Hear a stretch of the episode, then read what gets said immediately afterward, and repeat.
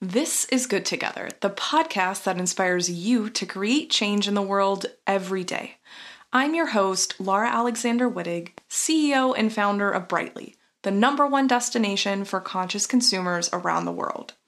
At Good Together, we value the planet over perfection and believe that you can make positive things happen for the planet every day by being a conscious consumer and an informed citizen.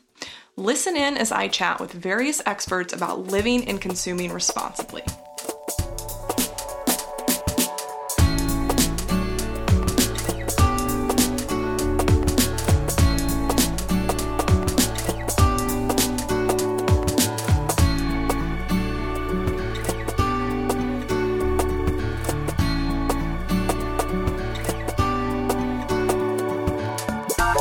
Together listeners, I am so excited to welcome Franziska Trautmann to the podcast today.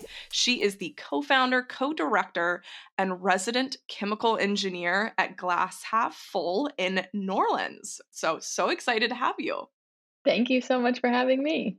Yes. so, um, Franziska, I wonder if you can just uh, give the audience a little bit of a background, like introduce yourself and kind of let them know what you're working on. Definitely. So, I am from a small town in Louisiana. It's called Carencro. You've probably never heard of it. Um, but I went to Tulane for college, which is where I met my co founder, Max. And throughout college um, in New Orleans, you know, we had always heard about how frustrating it is for people not to be able to recycle glass. You know, we experienced it ourselves. And so one night over a bottle of wine that came in a glass bottle that we knew um, sadly would end up in a landfill, we kind of cracked this idea of um, recycling glass into sand and a resource that we could use locally in New Orleans. So instead of having to toss all our glass in the trash like we were used to, we could just start something, however small that may be, and um, convert that glass into a resource. That's so interesting. And yes, uh, probably most listeners won't be as familiar with um, you know, Louisiana, but I'd be curious to know. So I, I am slightly familiar. My husband has some family in Covington. Um, so so we, oh, nice. we go out and visit every once in a while. But um how did the like location, um, you know, specifically Louisiana, we, we get so many questions actually um, on our podcast from people who say, look, I live in an area that's not really served by a lot of recycling facilities. And it, it's really difficult for me to, to actually make sure that my, um, you know, glass or aluminum or et cetera is actually getting recycled. So tell me a little bit about like how that geographic location actually sparked this idea.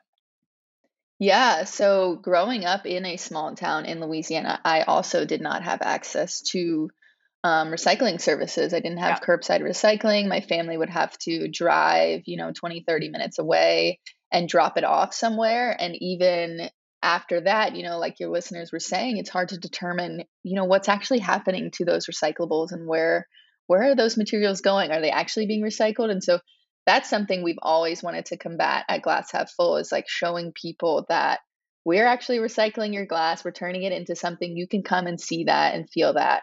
Um, but getting back to the geographical thing, so you know, we were situated in New Orleans at Tulane, and New Orleans is is a place like no other. It's filled with community, yeah. um, and it's a yeah, it's just a place where there's so much community that that we had a feeling that it could really work here. And so we started, you know, with a GoFundMe. It had to be like a crowdfunding campaign to get the community involved and get the community behind it.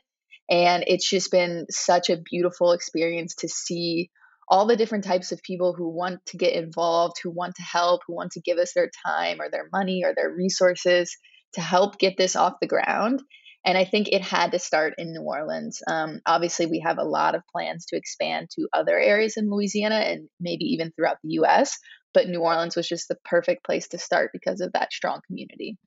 Yeah, I, I love that. I love that um, story. And the reason why I brought it up, you know, in addition to the questions that we get from listeners, is I really do believe it's it's hard for people to understand how recycling and you know waste reduction is often a question of accessibility um, you know and, and the reason why i say it's hard for a lot of people to understand because if you're coming from a suburb where you just throw stuff out on your curb all the time like it, it, doesn't even cross your mind that some areas in the united states and around the world don't have this type of access, right? Like I grew up in an area like that. Like I mean, I was recycled my whole life. We just put it out to the to the curb, didn't think one thing about it. Um, and so, you know, just e- even able to as we're able to take people out of that mindset is so powerful, right? Absolutely, absolutely.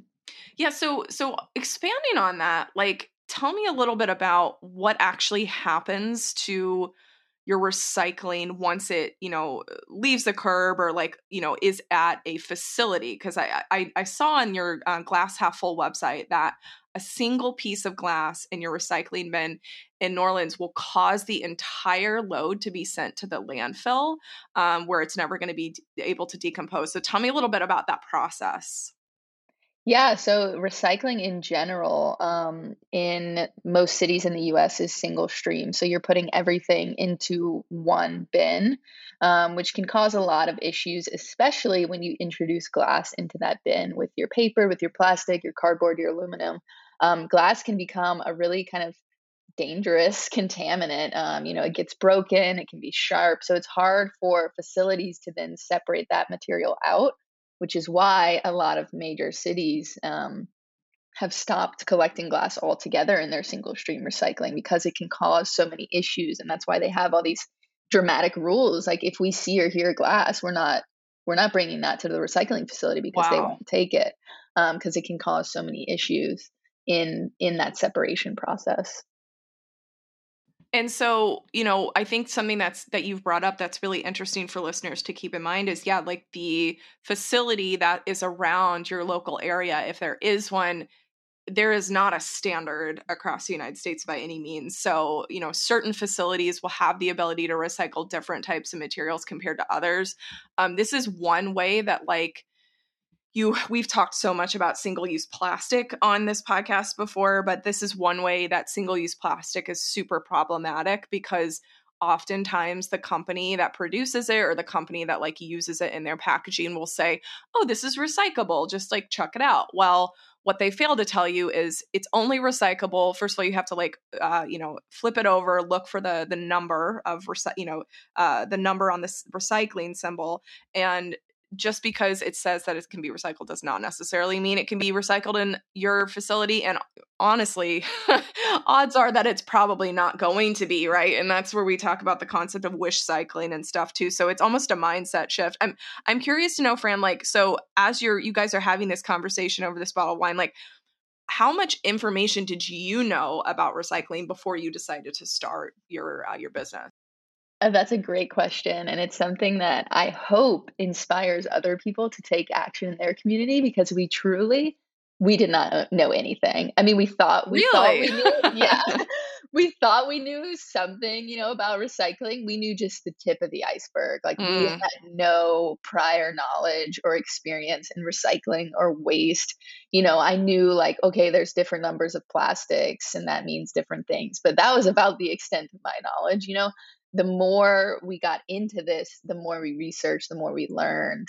Um, that's really how we got all of the knowledge that we have today is just through experience and action and talking to people and and just learning more along the way. So that's that's something I always hope to um, tell, especially young people, because everyone thinks, oh, well, I didn't even study sustainability in college. How can I like run a sustainable business or organization and it's like you don't need to you, you can learn things along the way and um yeah just just be comfortable in like what you do know. Yeah exactly and i mean there's so many different facets to owning a business organization like you were just talking about so like you're right like you might not be the scientist um, but you might have a really great knack for running a business and then you hire a scientist or whatever i mean there's just so many different ways that we can all contribute to your point so I totally agree that we should not feel like we have to like self impose these rules on you know like we, we don't right. need to be doing that right?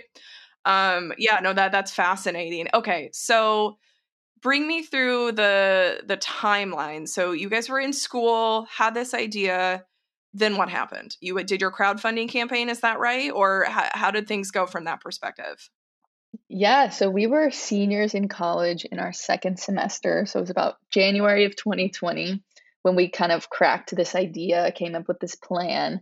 And um, yeah, the first roadblock was we don't have any money. So we started to go fund me.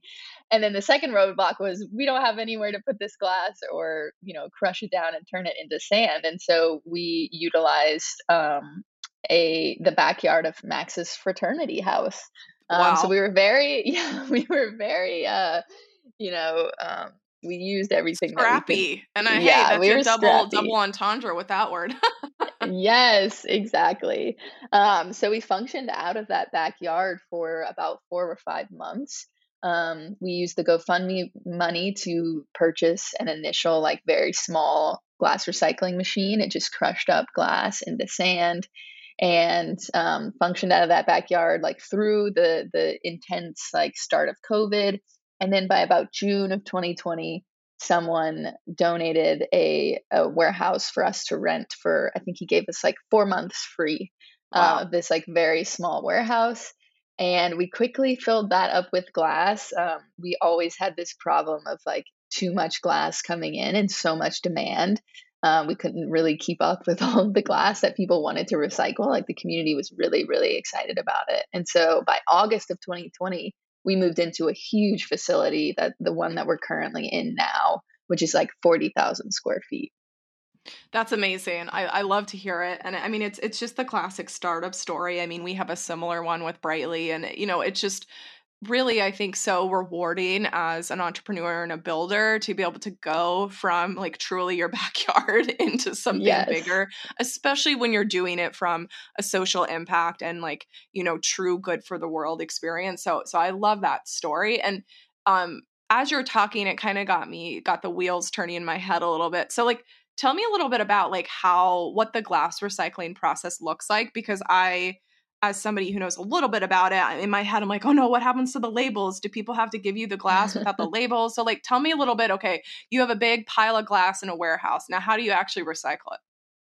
Yeah, it's a great question. It's something that keeps a lot of people up at night. Um, I get so many TikToks about yeah. like, wait, what is happening to the labels? Yeah. Um, it, and it actually does feel like magic. But essentially, we have um, a pulverizing kind of like system um, and so it consists of a hopper, a conveyor belt, hammers that crush the glass, a trommel screen. And so within that system, it's actually a patented process. So I, I truly I don't know exactly how it works. It seems like magic. That's cool. Be, yeah, because the glass, I believe it's because the glass is hitting against itself. The machine is able to only crush the glass into small pieces and it leaves um, metal caps, you know, plastic, any plastic bottles, any aluminum cans, and labels as larger pieces. And so then through the trommel screen, like the sifting process, all of the non glass pieces will be separated from the glass pieces. And so what's left is a mixture of sand and gravel made from glass. And then we have another kind of offshoot that's basically like more of like a trash shoot, um, okay. which is the caps, the corks, the labels, yeah. and all of that. Awesome. No, that that's so interesting, and I feel like yeah, a lot of people you know you hear you hear um, like best practices where somebody will say okay well if you put glass in the recycling bin, you have to scrub the labels off yourself, blah, blah, blah. And like, obviously, if everybody did that, it might make someone's life a little bit easier, but like, that's just not realistic, right? Like, most people don't have time to do it. And who knows if they'd even be effective at doing it. So, obviously, there is, there are ways that you just talked about that are done um, en masse. But um, right. n- another question that people ask us, and I'm sure you get on TikTok all the time, which we're going to talk about TikTok in a second, but um, what people ask me all the time, like, well, what happens if I didn't clean it out correctly? You know, like, what if it's a spaghetti jar and I left some sauce in there? Like, what do you tell people then? yeah, in general, that is okay. Um, organic matter is like not a huge issue for us. Um, we use the the glass sand um, in the environment, so like spaghetti sauce isn't going to make a huge difference. Um, but we do have a sort of like screening process for when we collect the glass. So we collect okay. it through a drop off program as well as a pickup program. So if there is anything like super funky or weird, um, we will take it out and like do something with it, either clean it ourselves or just toss it if it's too far gone. But in general, yeah. most most things that people are worried about, like limes in their Corona beer, yeah. it's totally yeah not an issue for us. It'll either get crushed up or like separated in the um, sifting process that I just talked about.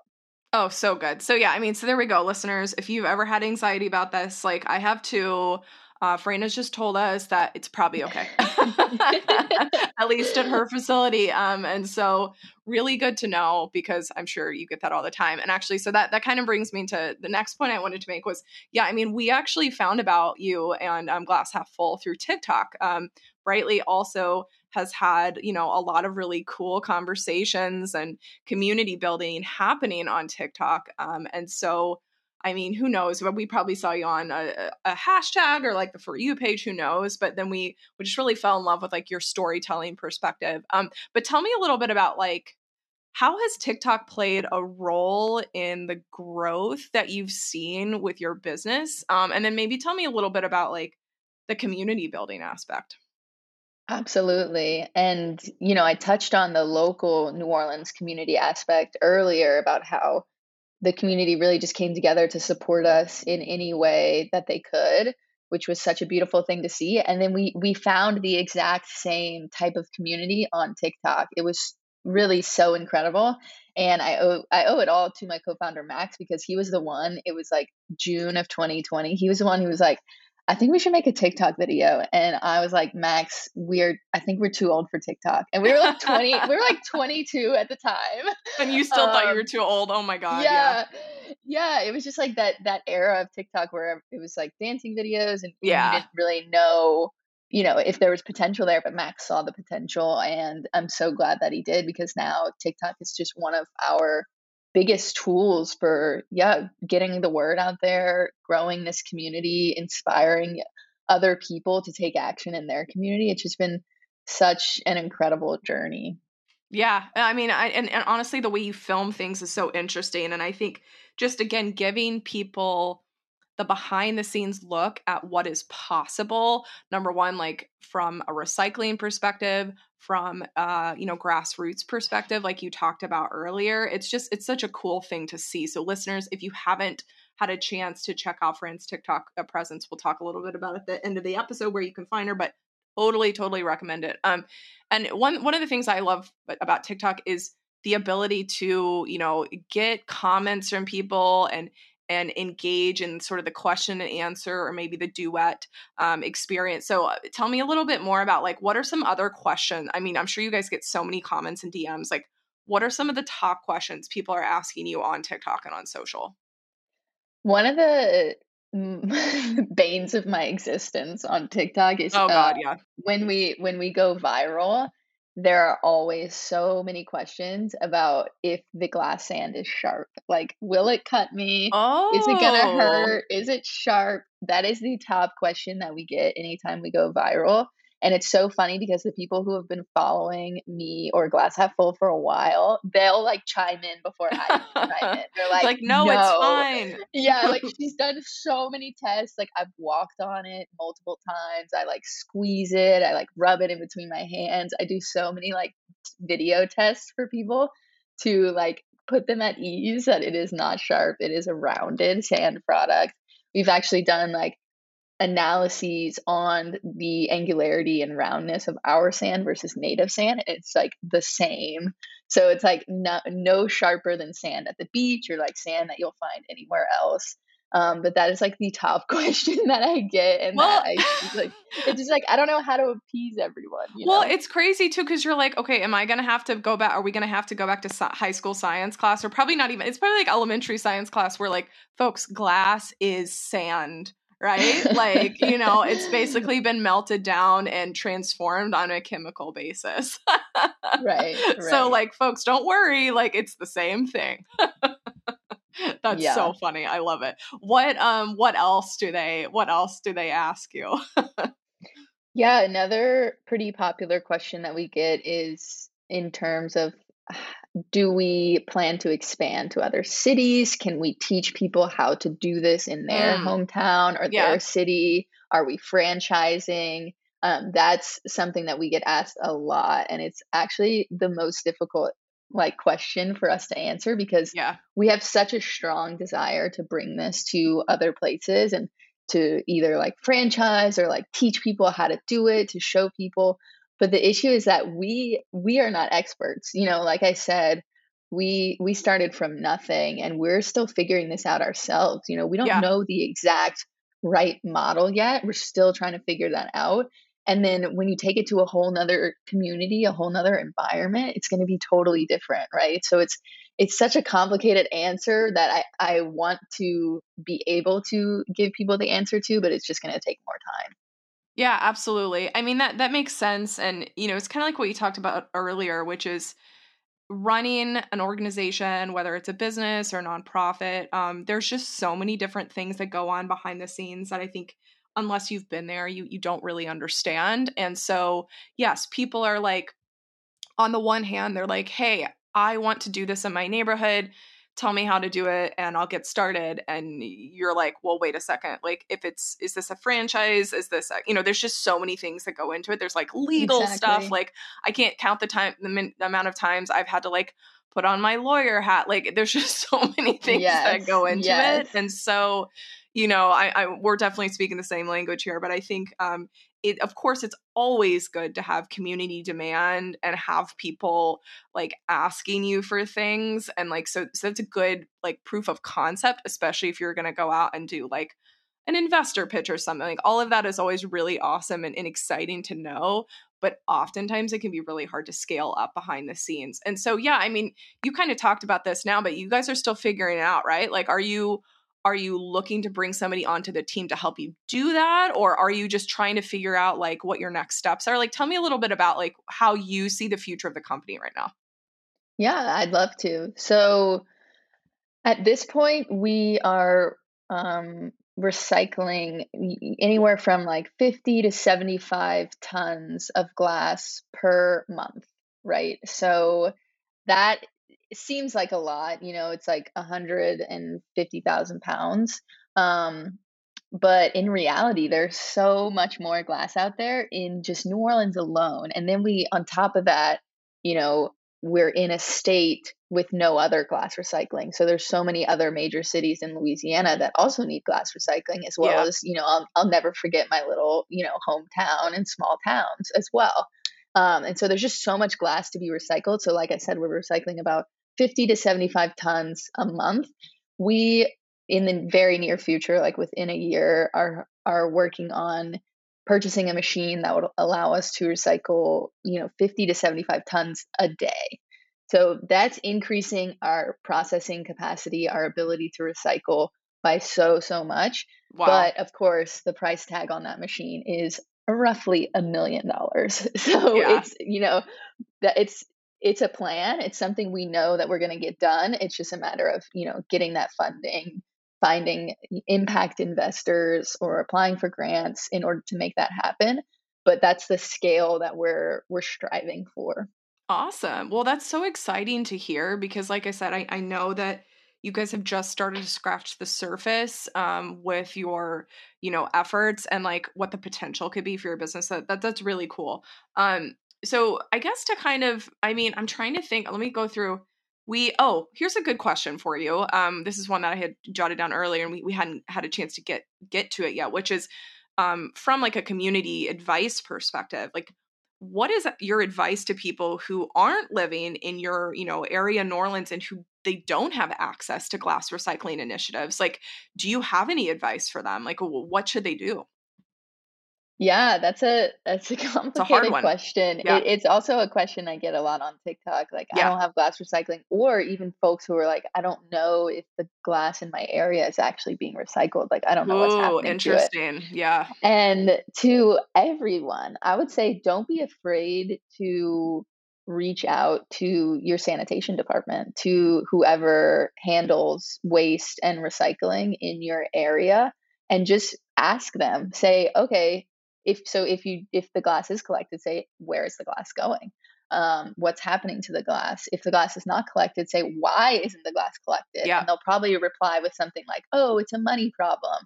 And then maybe you're in a position to offer help you know maybe there are infrastructure grants being given out to cities. Um, there actually are like glass recycling grants being given out to municipalities to get recycling programs going. And so just get involved in that process of figuring out, you know, maybe you're not ready to start an entire business like me and my co-founder did, but you can still help along the way however you can and make some noise um, to tell people that you do want glass recycling in your area. That's so cool. I, I love that. Um, and then one more question about like you know your business, and then I'll ask you the same question we ask everybody at the very end of the podcast. But one more question, which is like, where's the sand going? I think I forgot to tell ask you that. Where does that sand go?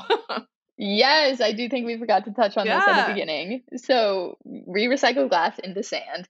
That sand is mainly used for disaster relief in New Orleans. So, um, sandbags to prevent houses against flooding and hurricanes, and then coastal restoration. So, we've done um, over a year of research with the National Science Foundation, as well as Tulane University scientists and engineers determining the safety and the feasibility of using recycled glass sand in coastal restoration.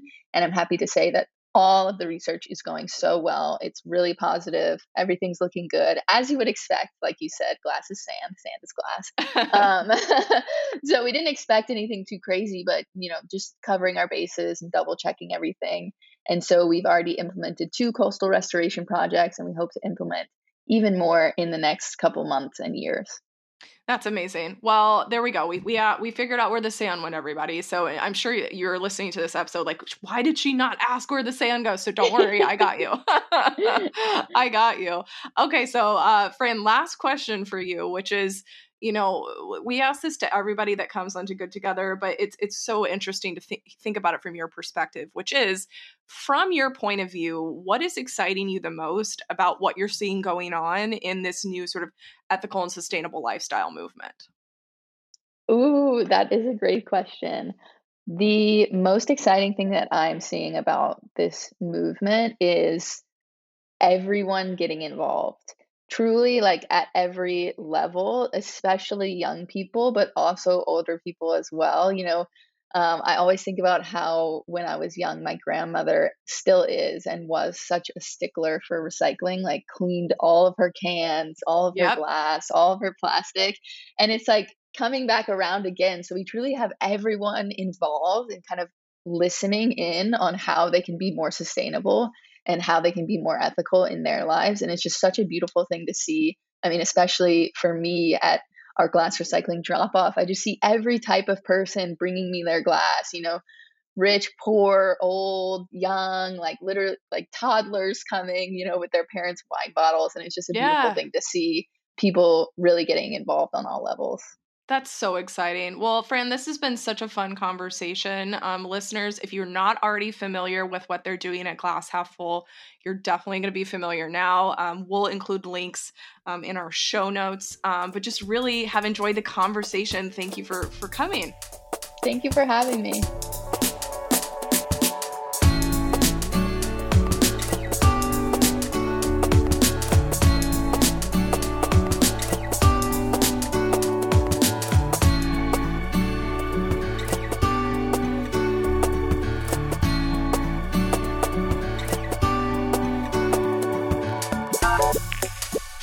Joining us on another episode of Good Together. To get show notes and more, head to brightly.eco slash podcast. And as a special thank you to our listeners, use code Good Together to get 10% off all products in Brightly's brand new shop full of planet positive swaps for your home. Finally, don't forget to join in on the conversation with us on social, where I know you can find us at brightly.eco. Don't forget, we're all on this journey together, so have fun putting the planet first and stay curious.